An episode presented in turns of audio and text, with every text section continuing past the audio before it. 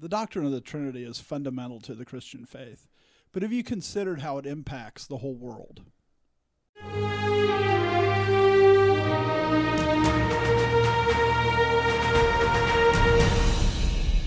Welcome to the Conquering Truth. I'm Dan Horn. I'm Jonathan Sides. I'm Charles Churchill. And I'm Joshua Horn. So Romans 1:20 says, "For since the creation of the world his invisible attributes are clearly seen, being understood by the things that are made, even his eternal power and Godhead, so that they are without excuse." If the whole world shows the nature of the Godhead, how does that work out in how the world works? I mean, for the purpose of what we're doing with this podcast, you have to start by saying, well, what exactly is your doctrine of God? If the whole world is expressing it, then it makes sense that you you really need to have good theology and on really basic things like who is God, what is God, how, what's God structured as? Because in some sense or other, the world in which you live and you yourself are reflections of the nature of God. And so, you know, we want to talk about the Trinity tonight. We want to talk about the threeness and the oneness of God and all of the complexity of that. And then, you know, and just, we should just, uh, if, if we really believe Romans 120, then we should approach the world with an expectation of, I'm going to see things in the world that tell me about God. And that when I open my Bible and I learn things about God, that that should affect what I see in the world, how I see things in the world, because the more I understand about God, the more I'm going to understand the world that He's made. And I do think it's really important because, I mean, if you see people do something, they start some they start some enterprise, they start a business, they start they're going to do some project. A lot of times you'll hear them say, you know, we've done this before, and one of the things we realized is we needed to get back to the fundamentals. We needed to really decide what we were trying to accomplish here because what if we get this core principle settled, it'll impact everything we do in the future. And there's this part of it where I mean the Trinity, a lot of people just view the Trinity as just this this doctrine that really doesn't impact anything but like Jonathan was saying, it's it's and you're reading the verse here. It's central to who God is, and the, and we understand the idea that if something is central to who you are, it gets expressed. And so it's really bad when the church looks at this doctrine and goes, "Well, it's just this neat little doctrine that we have to uphold." And they, I mean, and there's another part of it too, because I think one of the principles is is that the Trinity is unique. And so there sometimes people try to say, "Well, the Trinity is like is like a father," and like no, the Trinity is more complex than a father. And the Trinity is like this. No, no. And so you can't compare anything to the Trinity and say this is exactly like the Trinity. But the reverse isn't true. The fact that the Trinity exists, it does impact everything and it does ripple out.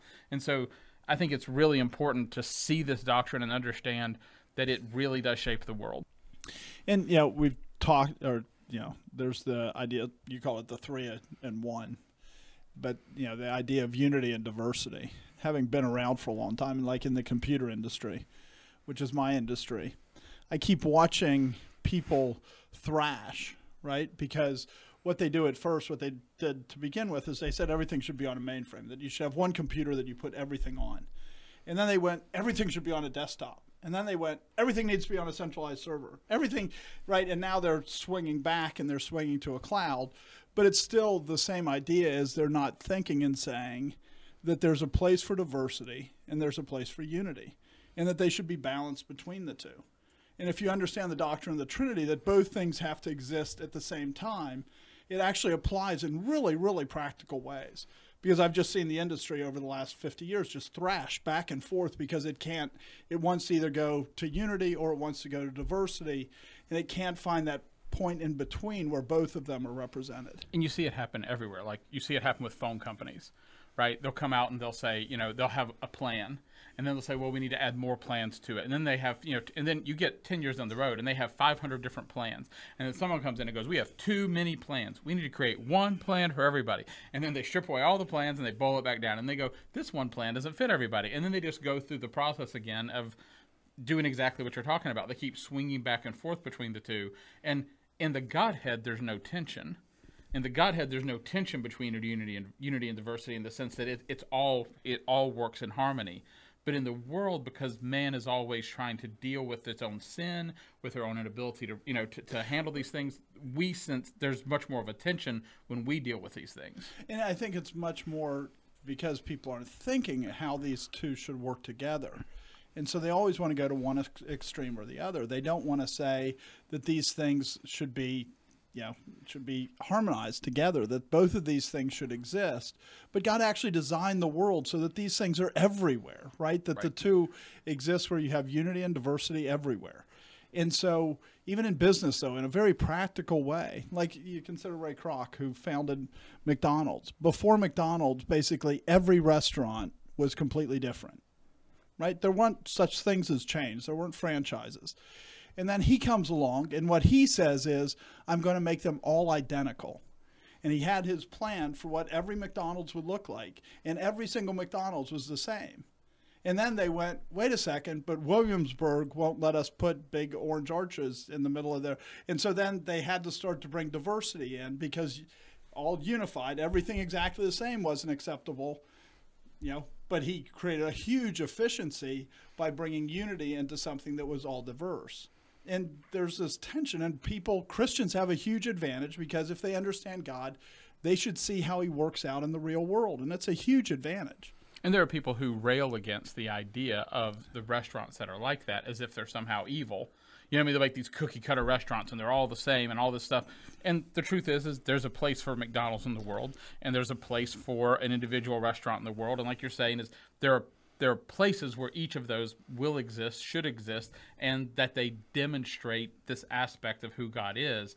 And we can see it in the world. But whenever you try to say, no, it must be all this one way or all the other way, that you're really fighting against the way God's made the world. I mean, it's really interesting. You look at almost all mature industries, they almost always go down to between three and five companies. Doesn't matter what the industry is. As they mature, it almost never goes down to one because if you have a monopoly, that's inherently unstable. Because they'll always try to raise their prices because you have kind of perfect unity, and unity is unstable. And you can't have everybody doing different things because that's unstable too.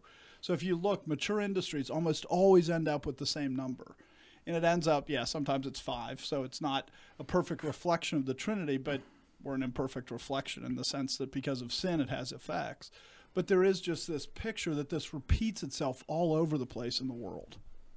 So we're talking about you know seeing this reflected in the world, but is there any way to apply this you know to your life if you're starting a restaurant or doing doing whatever you might be wanting to do? And you know, is there ways to actually structure it intentionally with this in mind?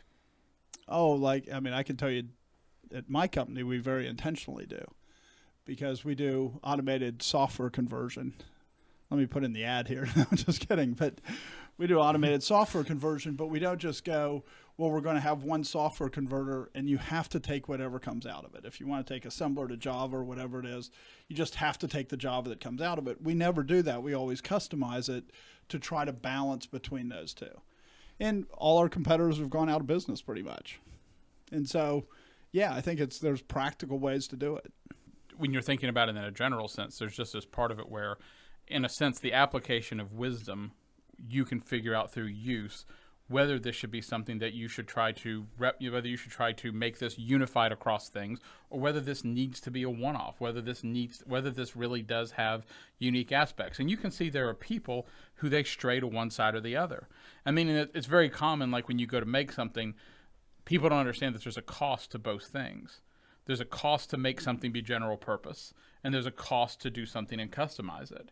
And there's an and you can end up putting all your energy into making something general purpose and then only using it in one place you can end up saying i'm going to make this customized and you end up having to roll it out and customize it a thousand times where you really should have you know what i mean? And so there is this part of it where by wisdom that's really how you determine the right way to do these things. And so you can't give someone a general purpose. You in these cases you should always do it but this is something that people is a pattern that people consistently fall into and you can see in yourself whether you were always making you know if your if your tendency is always to customize and this is where it's costing you time you should step back and say wait a minute you know am i actually balancing things the way i should appropriately And I mean, you see this, you know, even in shopping, right? Where people go, "Oh, you should shop locally." Well, there's a real advantage to having Walmart that produce that buys such huge quantities and brings stuff over because it's driven down price a lot. But is there also advantage to having local? Yeah, there is. And so I think, you know, in looking at it, say you're opening a store, you should ask yourself, where should I be? because if all it is is that it's all custom shops and that in that industry there's no unity, somebody's going to rise up that says, "Hey, we can take over this industry if it's a decent sized industry," and that may not be a wise choice. As opposed to if all you see is unity, then there's probably real openings to come in and say, "Well, we have a customized thing that you can get something customized." And so, even in looking at markets and evaluating markets, I think it's very practical. It also affects the home. I mean, if you have a big family, there's parts when you have, you know, you have one, two kids, you can make every single meal. You can, you can, you can make each meal as they come. You start getting three, four, five kids, starts getting a little more difficult. You get six, seven, eight kids, and now each meal becomes this Herculean task. And there's a point where you step back and you go, how do I simplify and streamline the process of making meals?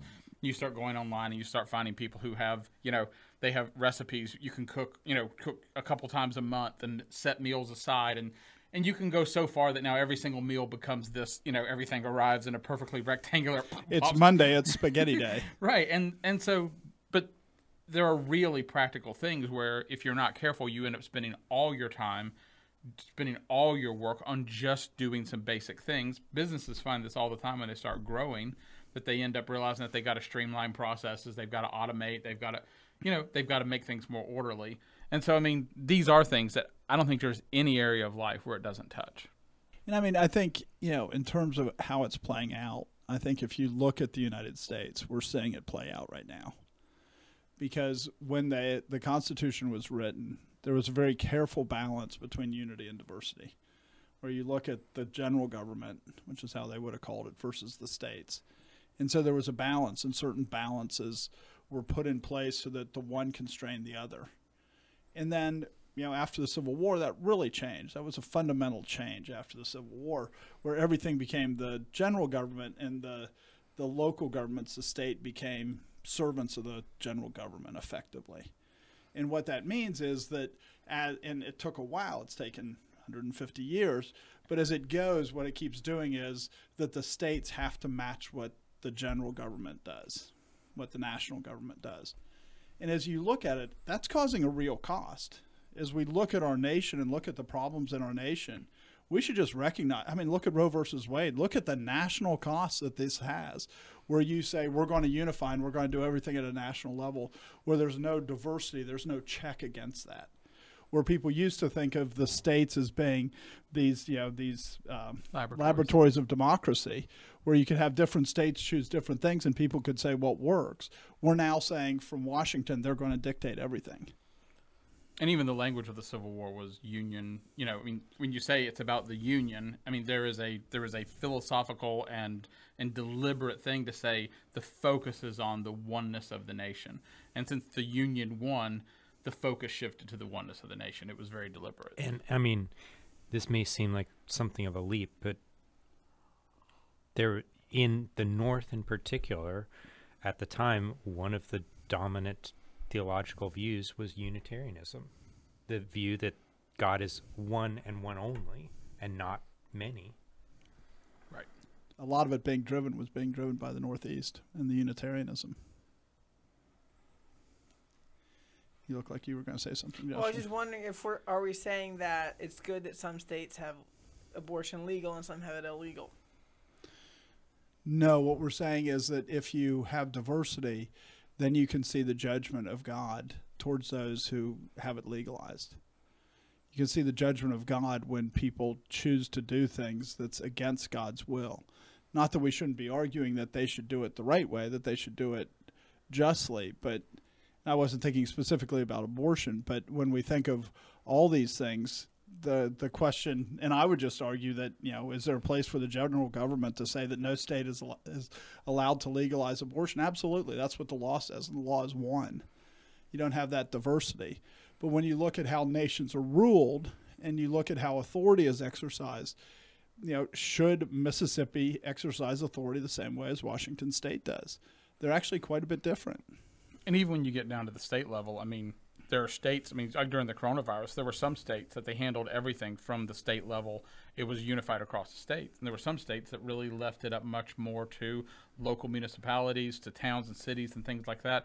And like you're saying, I mean, a city has very different needs than a rural community, and so the ones that allowed that, I mean, there's so there's even multiple levels of diversity even within that unity where you've got states and now you've got counties and then within the counties you've got townships and saying that this county can set its regulations and this county can set its regulations because they may have very different needs in specific situations But if you look at what the general government, what the CDC was trying to do, they were trying to get national laws and national rules, Right. so everybody had to do the same thing, and that just becomes very dangerous. Right.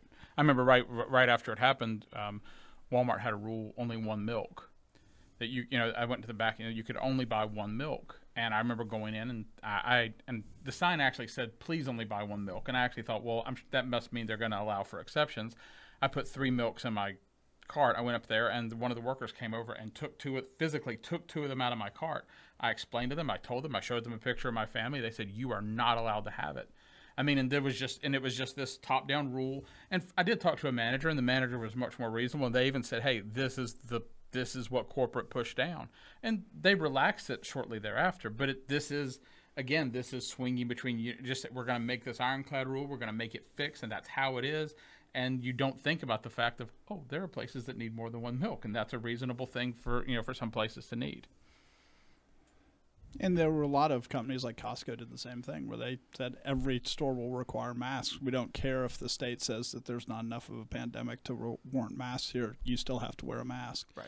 and those are you know those those have real cost to business but the advantage in business is then other businesses can go and have the diversity to go we're not going to require you to wear a mask to come in here or we're even if the state requires it we're not going to enforce it but when you start to get governments it works different because they inherently can enforce a monopoly that that companies can't And you can even see this in how within, like we're talking about within the Trinity, about how God relates to. I mean, how the how the Godhead relates to people, because there's a part of it where God the Father is everyone looks to God the Father in the sense of like as this as one figure, and then the Holy Spirit embodies, comes in and, and dwells among the people. And so it is, you know, what I mean, and so there is this part of it where you even see unity and diversity in in the ministry of you know, within the way that God interacts with his people and the way that he, you know, works with these things. Mm-hmm. And so, I mean, there's just this part of it where it's not just fundamentally to the nature of the Trinity, but it's even to how God describes his working in the world and how God and how these things, you know, how these things play out among the church, you know, within the church. I mean, we look at how the U.S. was founded, and it was founded with much more of a biblical worldview. And you consider that with the EU, where the EU kind of looks the same, where you have all these member states, but they weren't. They were intentionally trying to push unity in the things where there was diversity, so that they could point to a third party, so that they didn't have responsibility.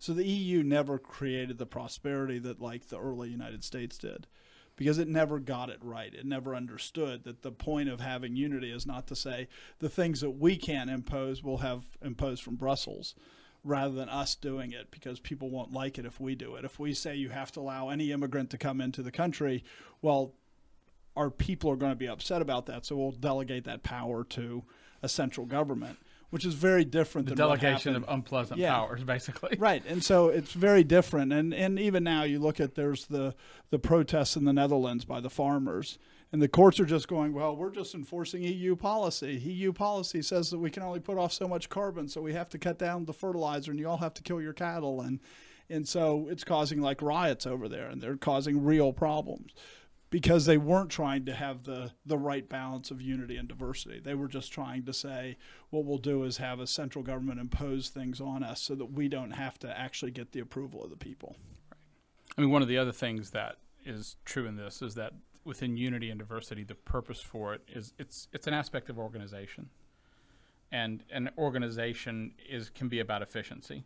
And like we've kind of talked about that at different points in here, but I mean that there's that things are organized in a certain way, and that there can be unity in certain areas, there can be diversity in other areas, and it's not like you said, it's it's not just token we're going to make this area unified and make this area diversified. It's not just that you have to have both, it's that the organization and the balance of it is to achieve a specific purpose. And it's to mirror the the Godhead. Right. Because God is unified in certain ways and diverse in certain ways, that even reflects itself, right? Because it's unified in the nature of God. It's unified in being truth. It's unified in certain areas in its diversity and service in what they do. Right? The Holy Spirit convicts of sin. you know, God is the creator of all, Jesus Christ is the Savior. And so the church kind of models that same thing, which, is what it says in Ephesians 4 11 through 16. And he gave himself some to be apostles, some prophets, some evangelists, and some pastors and teachers for the equipping of the saints for the work of the ministry, for the edifying of the body of Christ, till we all come to the unity of the faith and of the knowledge of the Son of God, to a perfect man, to the measure of the stature of the fullness of Christ, that we should no longer be children tossed to and fro and carried about with every wind of doctrine, by the trickery of men and the cunning craftiness of deceitful plotting, but speaking the truth in love may grow up in all things into him who is the head, Christ, from whom the whole body joined and knit together, by which every joint supplies according to the effective working, by which every part does its share causes growth of the body for the edifying of itself in love. And so in this passage, Paul's writing and saying, here's the unity. The unity is in the knowledge of Jesus Christ. Everybody's supposed to have the same knowledge of Jesus Christ. Everybody's supposed to grow to have the same understanding of who Christ is. There's not a Christ for Jonathan and a different Christ for me. There's one Christ, there's one truth, right? But yet at the same time, God has given Jonathan, God's given Charles different responsibilities than he's given me. And so each of us have our own roles, but there's unity in very specific things. And the specific thing is the knowledge of Christ. It's it's truth is the specific unity that the church is to have. And so when we think about this, you know, so many churches want to go, well, we're all going to do this together, but we'll all agree to disagree. We'll go protest at the abortion clinic together, well, we don't care if you're Roman Catholic or if you're Mormon or if you're evangelical or if you're, you know, Episcopal, because we're all doing the same thing together. Well, that's actually flipping how God designed it on its head. Because it's designed that the unity is in truth and in the knowledge of Christ. And there's a diversity of gifts, there's a diversity of responsibilities. And so the unity and diversity isn't just general. You can pick your unity, you can pick your diversity. It's actually very specific. But truth's also pretty detailed. So how do you know what truths you need to be unified on? Because I mean, it's not. I mean, it's not any truth because you know that you can have some level of disagreement. Well, it, it is. It says here the knowledge of Jesus Christ, and it's one thing to say that we're that we have a diversity because we haven't grown in our understanding because God gave some to be apostles, He gave some to be evangelists, He gave some to be prophets, teachers, so that you come to the knowledge of the of Jesus. But when you just say we don't care if we believe in the same Jesus, that's a fundamentally different thing than to say we have shortcomings in our understanding, but we're working to find who the true Jesus is. It's going to be hard to find people who say, "Yeah, well, I know I disagree with you, but I will accept the role as the person who's wrong." no, no, no. But what I'm saying is, you need to then wrestle it out so that you come to the knowledge of Jesus Christ somebody's wrong if you're looking at an evangelical, if you're looking at a Roman Catholic, if you're looking at a Mormon. They all have very fundamentally different views of who Christ is. You can't say that you're unified. But yet, so often we want to be unified in our work rather than be unified in our knowledge of Christ. And what we should be doing is working towards unif- unity in the knowledge of Christ. That's why he gave teachers. That's why he gave evangelists. That's why he gave prophets. We're supposed to be working for that unity and not everybody should be doing the same thing. And you can see the church doing this through its history, right? I mean, where you know they see it do it with working with Arianism, and you see it doing working with Pelagianism. And you see it. I mean, there are the different heresies that came up, and people said this is who God is, and the church said no, that is not who God is, and this is who God is. No, that is not who God is. And you know, and so the church is the church is working as a you know together to figure out these things and to come to this knowledge of God. And at the same time, like you said, there there are imperfections. But whenever you, like you said, I think when you hear someone say, well, that's your truth, and well, this is my truth, you know that's absolutely fundamentally wrong. That, you know, you can't accept that. And, and at the same time, there are other ones that you'll, that will endure for a period of time and they'll come to a head. I mean, they'll, they'll, you know, I mean, like, you know, there's right now Presbyterians and Baptists, we're walking alongside in certain things. And the issue of the, the issue of infant baptism may end up coming to a head in specific ways. It may end up being that it may come to a head because certain it may end up morphing in one way and move a certain direction, and there and people have to make a very specific decision. It may go on for quite another long while. I mean, but these things really do happen, and the difference is you can't go. they don't matter ever, but you also don't get to go because there are differences. I'm going to reject anybody who has a difference. And the real issue is are we designed to come to the knowledge of Christ? And the people who go, yeah, but your Christ is different than my Christ, that's a big problem. And I've just seen those unities in those areas where people then think that they can accomplish things together. And I'll be honest, it just doesn't work. I watch this in Nigeria all the time. There's an organization called, you know, Church Association of Nigeria, CON. And they have Baptists, they have Roman Catholics, they have ECWA, which would be kind of Reformed Baptist. Um, they have Assemblies of God. They have all these different people that have very different views of who God is. Where the people would go, the Baptists over there would go, no, absolutely not. Election is wrong. And ECWA would go, no, absolutely. God chooses who who is saved. But yet they think they can unify, and together that they'll influence the government. And this has been going on for like 30 or 40 years, and they've had zero influence on the government like no effect at all because they're unifying on the wrong thing. They're not unifying on the knowledge of God, the knowledge of Christ. They're unifying in their work, and that just doesn't work because that's not where God tells us to have unity. He tells us to have unity in the knowledge of Christ. But they would also say that they are unified in the knowledge of Christ because they all are Christians and they all worship Christ and they think that they all say that Jesus saved us. So, this, Right, so I'm not saying they're right, but that's that. They would be like, yes, we are unifying around Christ. Christ is the important thing. Because we did an episode on Billy Graham, and that was what he was like. Well, we all believe in Jesus, so I can unify with anyone that believes in Jesus. Right. And so part of it, though, is the knowledge of Christ. And where it ends up with is they're saying the word Christ is what we're unifying on, not the knowledge of Christ. Because as soon as you force any of them to define Christ, their definition of Christ is vastly different one to another. And so it's not just giving lip service to we're unifying in Christ, like Billy Graham did, where he said anybody who names the name of Christ is saved. Well, no, it matters what what the name, what his reputation is, who Christ is. And they've rejected that just to embrace the idea of, oh, I've named Christ. But the reality is the power and the strength is the unity that comes from having the same view of who Christ is, the same knowledge of Christ. And when you look at Arminianism and Calvinism in the United States, I mean, so if you look back at you know the Synod of Dort, the church did talk did deal with the, what they would consider to be the you know different heretical teachings of different aspects of the Remonstrance of, of Arminianism. But if you come to the United States, there are very few people who are five point Arminians. There are very and so there's a part of it where you can have people that are much closer together than they were at the Synod of Dort. You know what I mean? And so and at the same time, that difference still is very real. And if you try to completely wash over it and say it doesn't matter at all, you get into real problems. But this is one, I mean, it is one of these explanations why if people look at it and you just go, well, can Calvinists and Arminians get along? Well, it's not as simple as everybody wants to make it seem because you can have somebody where their real disagreement is in a much smaller area than it looks like by just calling it this, and you could have somebody else where they say they're they're like you're talking about in Nigeria, where they say they're in agreement and they have vastly different views.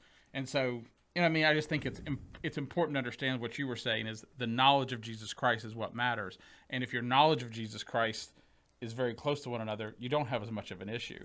And if you say you don't want to talk about who Christ is, you know you don't have unity in knowledge. Right. Right. If that's what you have to do. if that avoid. topic becomes off the table, which effectively it is in a lot of these groups, where it's like, well, we're going to work since we're working together to overturn back when before it was overturned, we're working together to overturn Roe versus Wade. So, evangelical Roman Catholic, we're just not going to talk about our differences about who Christ is. That's a huge red flag that you're not unifying on the things you should be unifying on. And I mean, this might seem pedantic, but if in your talking you only talk about Christ and you don't talk about God the Father and you don't talk about the Holy Spirit, then you're going to end up defaulting into some kind of Unitarianism, which is going to mean you're going to end up defaulting, you know, whether you're talking churches or business or fast food restaurants, you're going to start leaning towards unity at the expense of diversity. Right. You know, if you only talk about Christ and you don't talk about, say, the work of the Holy Spirit in the world, with how you structure a church, you're going to miss something, and you're going to you're going to end up with a senior pastor model, and you get Baptist popes, Right. You know, if you start talking about the Holy Spirit, though, then all of a sudden the way that you think about church government is going to change. Right. And there's a part of it where I mean, you could argue that in the desire not to be charismatic, there's been a large section of the Baptist Church that's kind of that has run away from talking about the work of the Holy Spirit, and they've ignored the Holy Spirit to our detriment, and so that we have, you know, I mean. And, and that's a real danger. It's one of the things where we have not focused on this, and because of it, there's been a breadth of the of the Christian life that's been really ignored. And and part of that is really fundamental, right? The Holy Spirit is the spirit of truth that will guide you to all truth.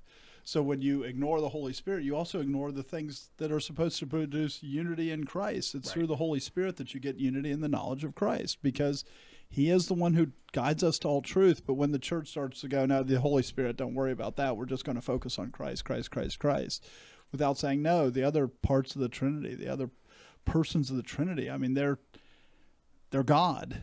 Right. And they're they really matter, their roles. So I mean, an, another aspect, and where you were talking about how the, the unity is in Christ, but the work there's diversity in the work, and that's even reflected in how that God views us as the body and many members, and that's in 1 Corinthians 12, 12 through 14. For as the body is one and has many members, but all the members of that one body, being many, are one body, so also is Christ. For by one Spirit we were all baptized into one body, whether Jews or Greeks, whether slaves or free, and have all been made to drink into one Spirit. For in fact the body is not one member, but many. And I mean, in a passage like that, you just get everything that we're trying to talk about here. It's talking about Christ. It's talking about the Holy Spirit, but it's it's dealing with with what on earthly side on the earthly side is a tension between there's one thing, but it's made up of many parts, but it's one thing, and it's it has one function. It's aiming towards one goal, but not all the parts are accomplishing that goal by doing the same thing as every other part. I mean, that would be stupid. A hand is not a, an eye, and vice versa. And it's even important that I mean the so like we said at the beginning, you can't compare anything to the Trinity and say this is the Trinity.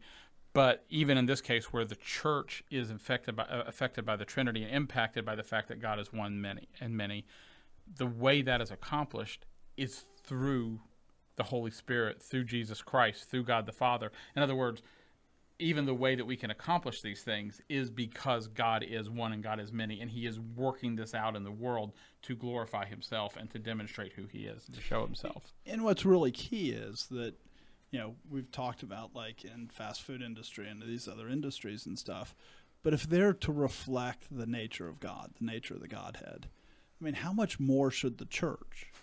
And God gives very specific instructions that says the church is supposed to reflect the nature of the Godhead.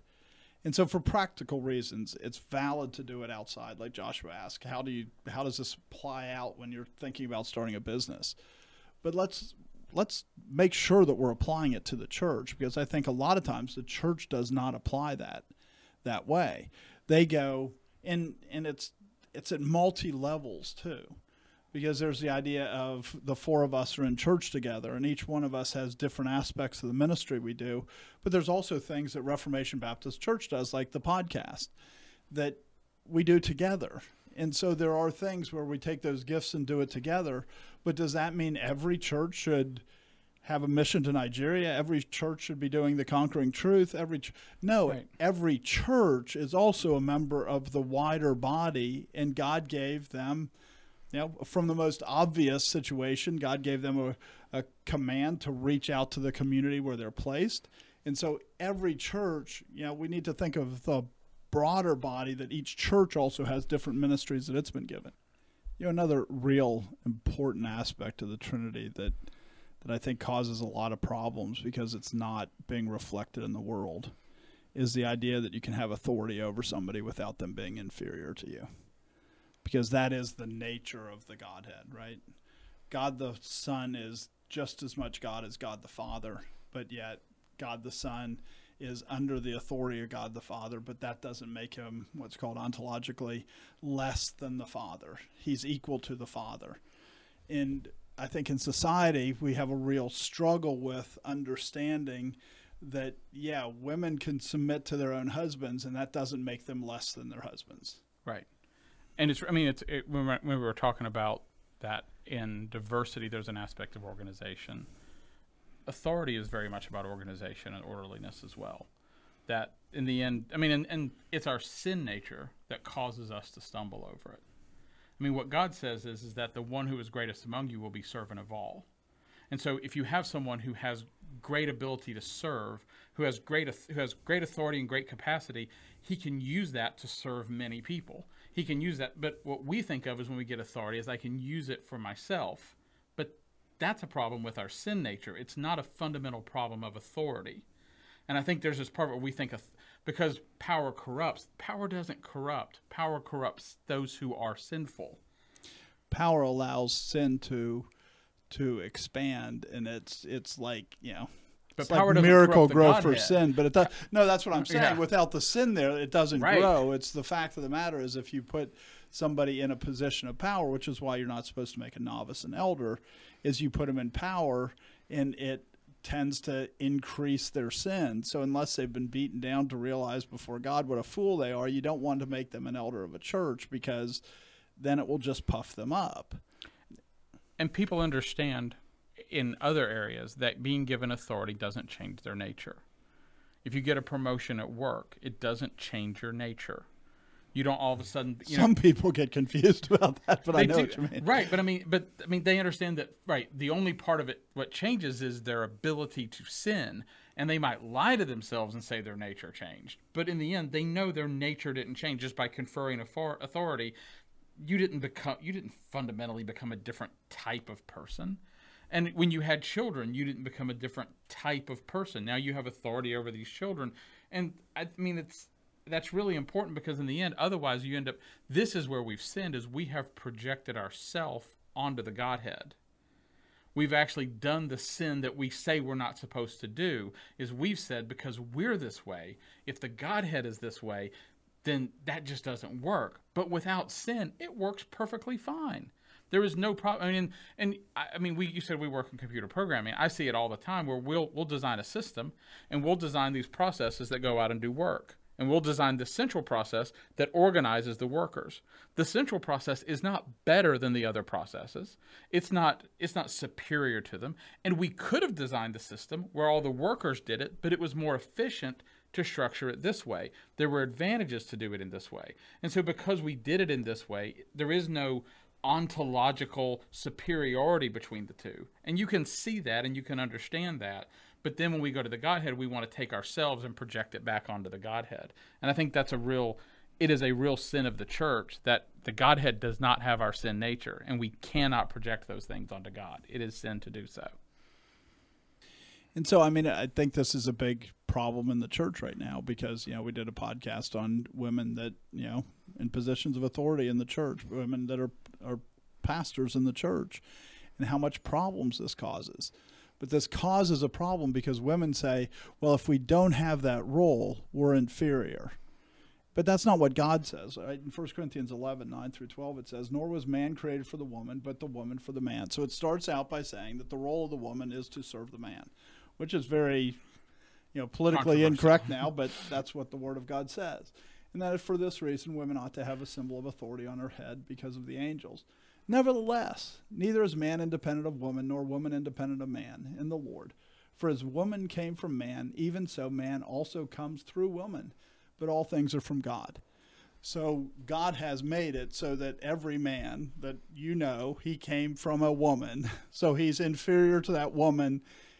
So how can you say men are better than women when they all came from women? But yet from the beginning, Eve came from Adam, so woman came from man. So, you know, in terms of the value, the fact that man has authority has nothing to say that the woman has less value than the man. That makes no sense because every man came from a woman. And so, if you look at all the gender issues, all the equality issues that we're having, it is man's attempt to solve what God already solved through diversity. Through God made man and woman different, yet He made them equal. He made them have different roles. He made them equal in ontological value. He made them have different roles, and yet He gave, like you said, where man comes from woman, and God solved it. It was solved. There was there was nothing that was needed to be done. But now our attempt to solve it through absolute functional equality says that women can be men and men can be women, and you can have a, a woman who can a man who can have a child. And and now and now that doesn't it doesn't mean anything. Now a man can come from a man and a woman can come from a woman and a and now it's you've lost everything that God designed. And even if we take it back a step to reality, right? Because that's just people pretending, Right. right? That's just complete pretending. And most of the church wouldn't embrace that, but a lot of the church would embrace, well, yeah, a woman should be allowed to be a pastor. A lot of the visible church, a huge percentage, embraces that idea. But yet, that's because they can't say, well, if you're not allowed to be a pastor, that you're not inferior. But you're not inferior just because you can't be a pastor. Why does that make you inferior?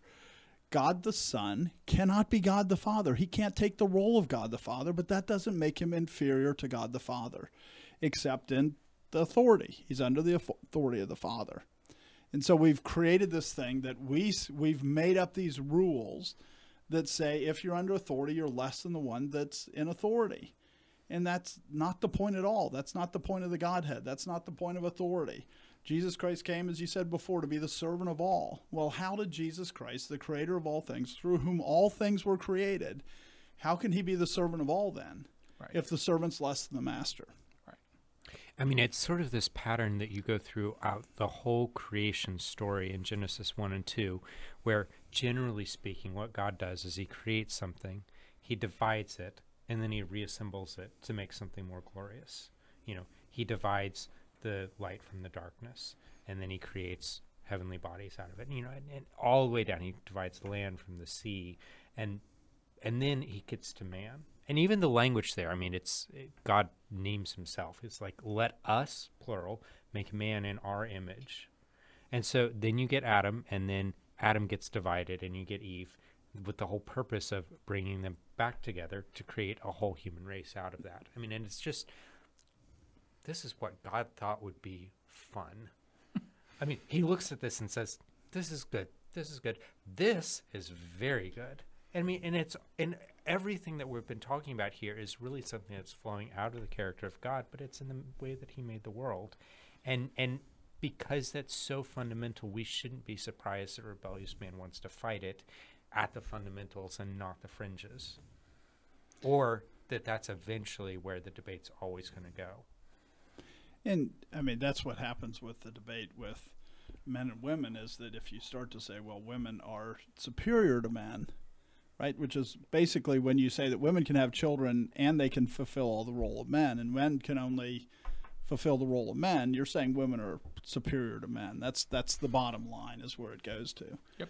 And so you either go that direction, which becomes insane, or you go the other direction, which says that women are are less than men, that they're inferior, that men, you know, the great patriarch or the great patriarchy, where the men just rule with an iron fist the women, and the women are all inferior to men. And that's also ridiculous when you think about it, but that's where sinful man goes. And so the people who are going, well, we should really say that, that women and men are the same. Well, guess what? They're going to find out that women can't compete on a man's playing field. And so then the women are going to appear to be inferior. And it's not going to go well for them because it will swing. It always swings. These things swing back and forth. And so we, we go to the point where we're saying all women are superior, and then people are going to go, no, that's not true. I can lift twice as much as she can, and it will shift back. And, you know, the people who are going, we don't want our roles. What we want to do is say that we're, you want to be on that playing field, you're going to end up losing. I mean, don't underestimate the the level at which people can pervert the the roles there. There's another option. You know, my wife's expecting a baby right now, and so she's looking at medical forms or something that talk about the birthing parent, and that's really offensive.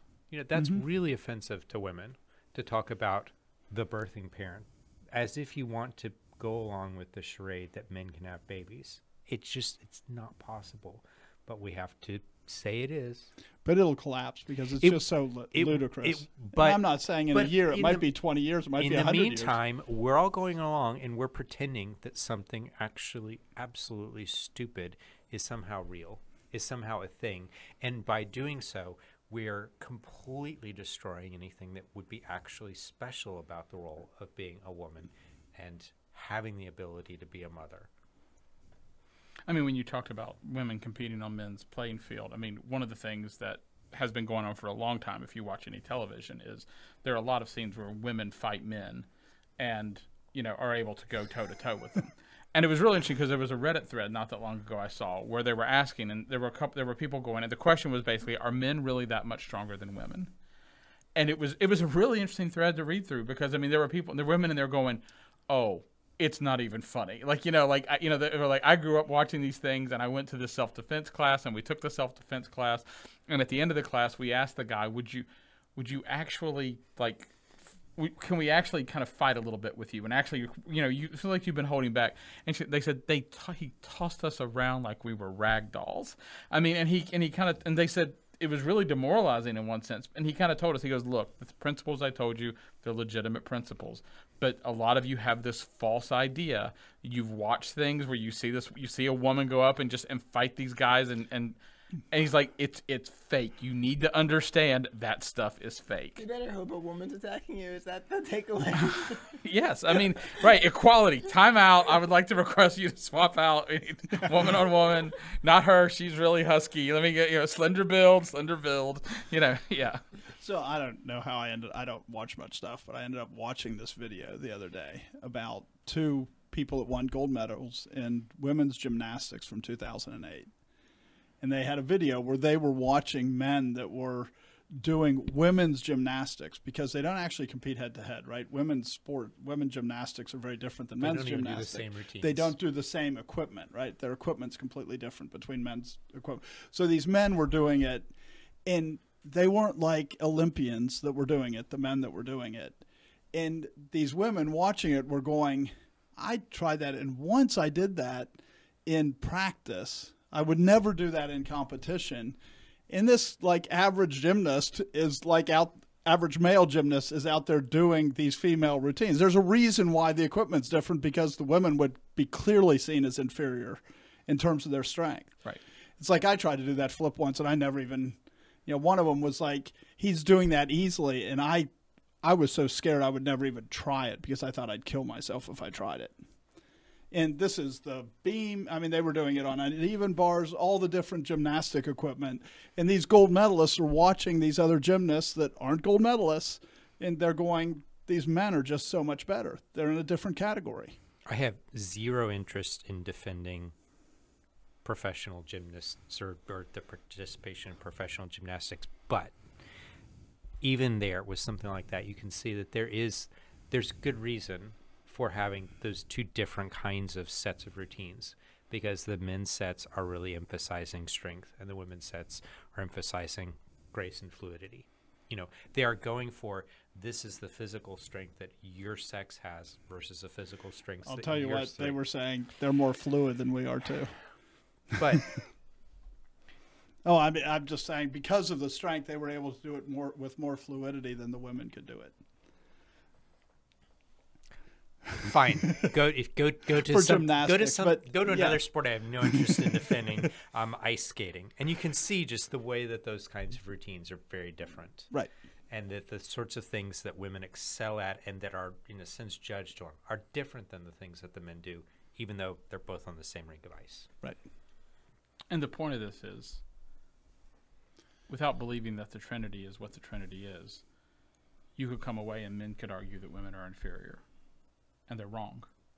Right. You know what I mean? If a man says that, I mean, and you can go, I mean, there are religions in the world, Islam, where women are considered to be inferior to men.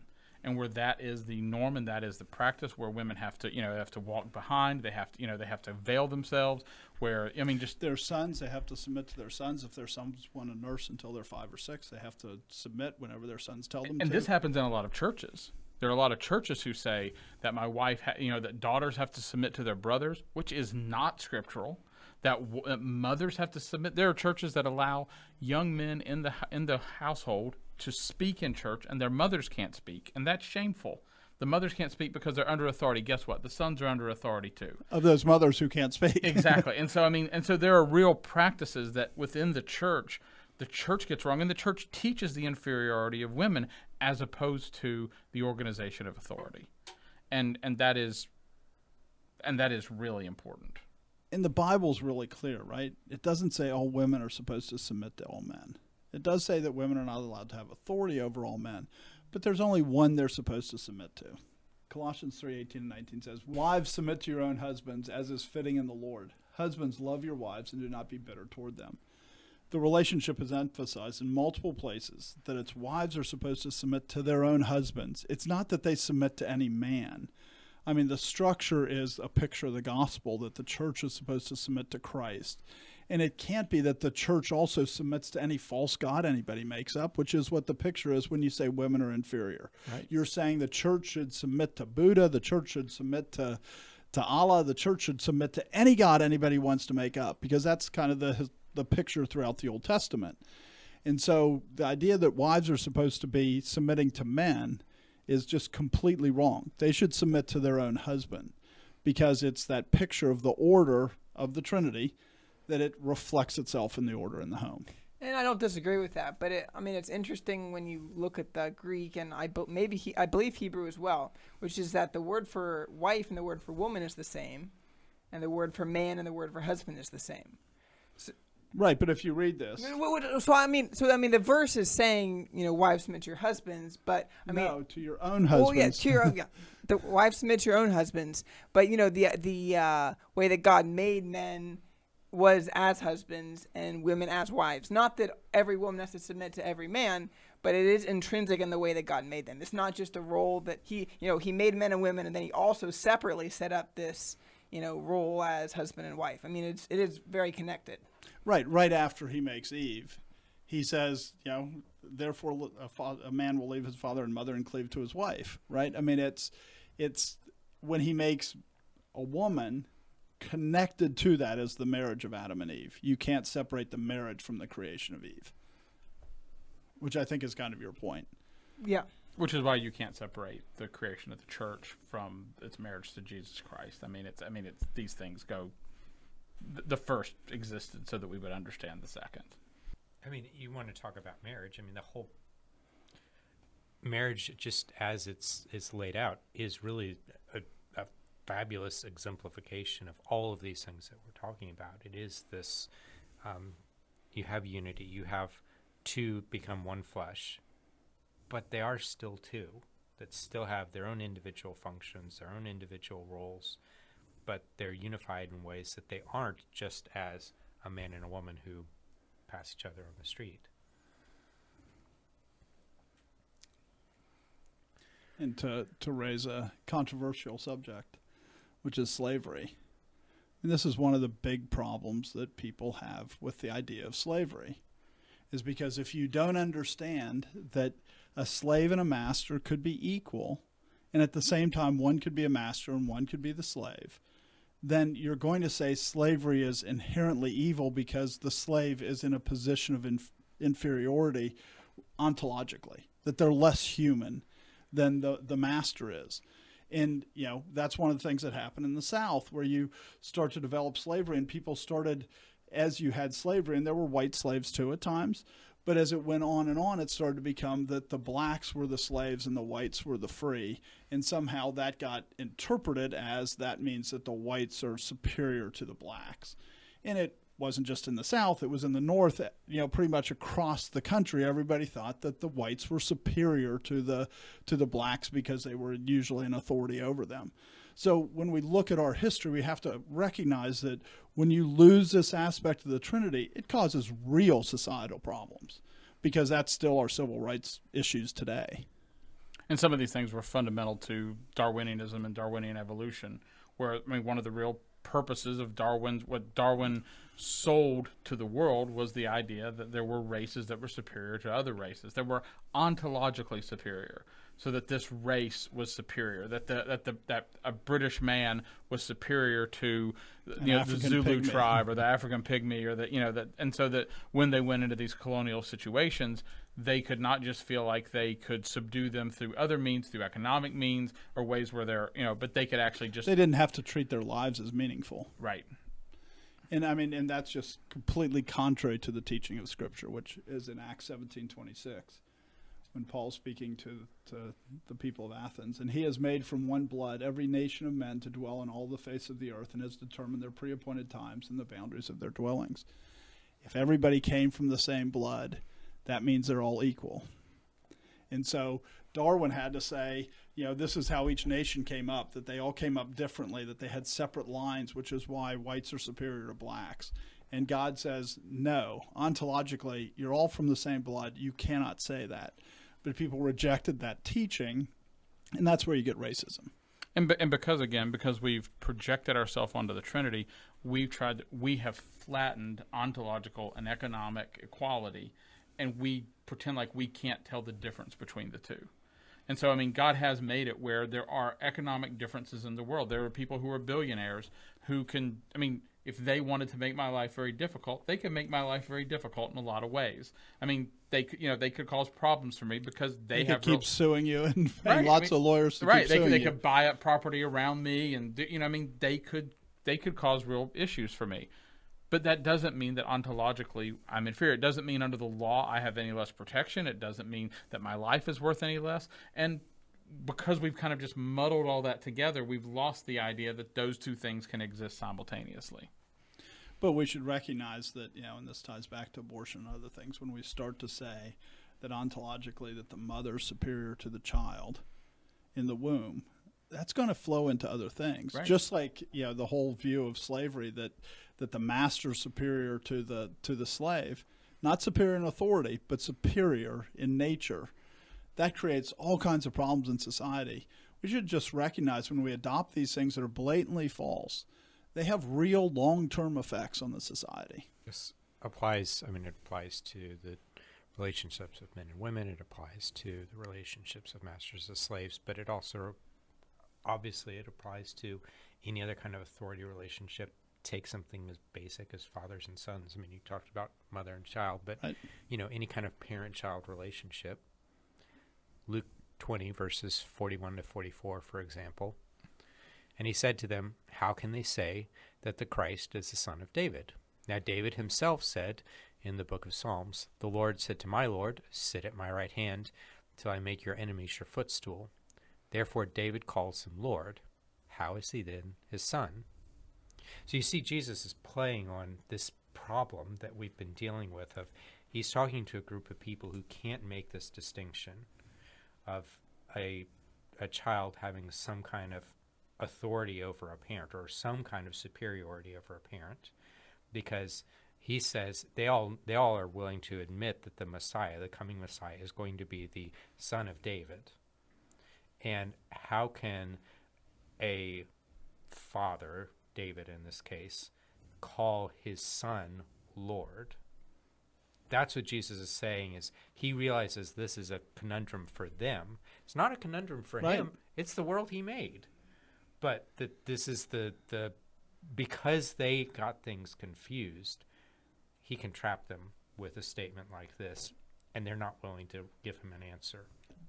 Related to that, when you think about it, right? I mean, Joseph has these dreams, and one of the dreams is that you know his father and mother, the sun and the moon, and the the eleven sheaves or whatever, bows down to him, and so God was saying from the beginning this would be true that you could have a son that's greater than the father, Right. but yet they're hearing this and going, that just can't be.